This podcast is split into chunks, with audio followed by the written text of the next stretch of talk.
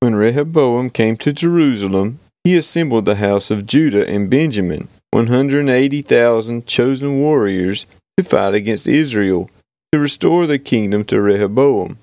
But the word of the Lord came to Shemaiah the man of God Say to Rehoboam the son of Solomon, king of Judah, and to all Israel in Judah and Benjamin, Thus says the Lord You shall not go up or fight against your relatives. Return every man to his home, for this thing is from me. So they listened to the word of the Lord and returned and did not go against Jeroboam. Rehoboam lived in Jerusalem, and he built cities for defense in Judah. He built Bethlehem, Etam, Tekoa, Bethzur, Soco, Adullam, Gath, Mareshah, Ziph, Adoraim, Lachish, Azekah, Zorah, Aijalon, and Hebron, fortified cities that are in Judah and in Benjamin.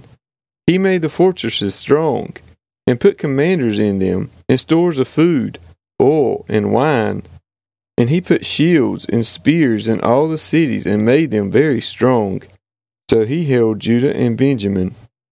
And the priests and the Levites who were in all Israel presented themselves to him from all places where they lived.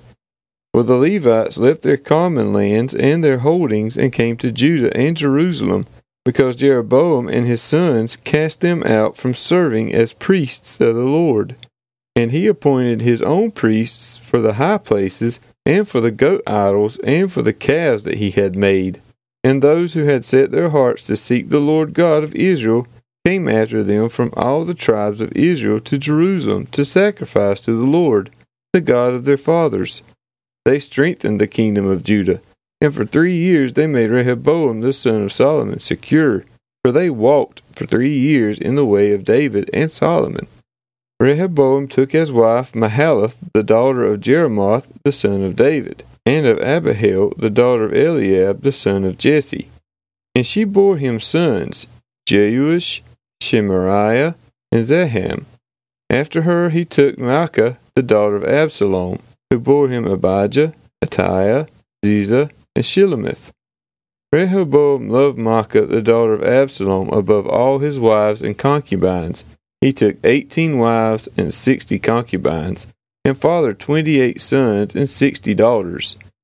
And Rehoboam appointed Abijah, the son of Maacah, as chief prince among his brothers, for he intended to make him king. And he dealt wisely, and distributed some of his sons through all the districts of Judah and Benjamin, in all the fortified cities, and he gave them abundant provisions and procured wives for them.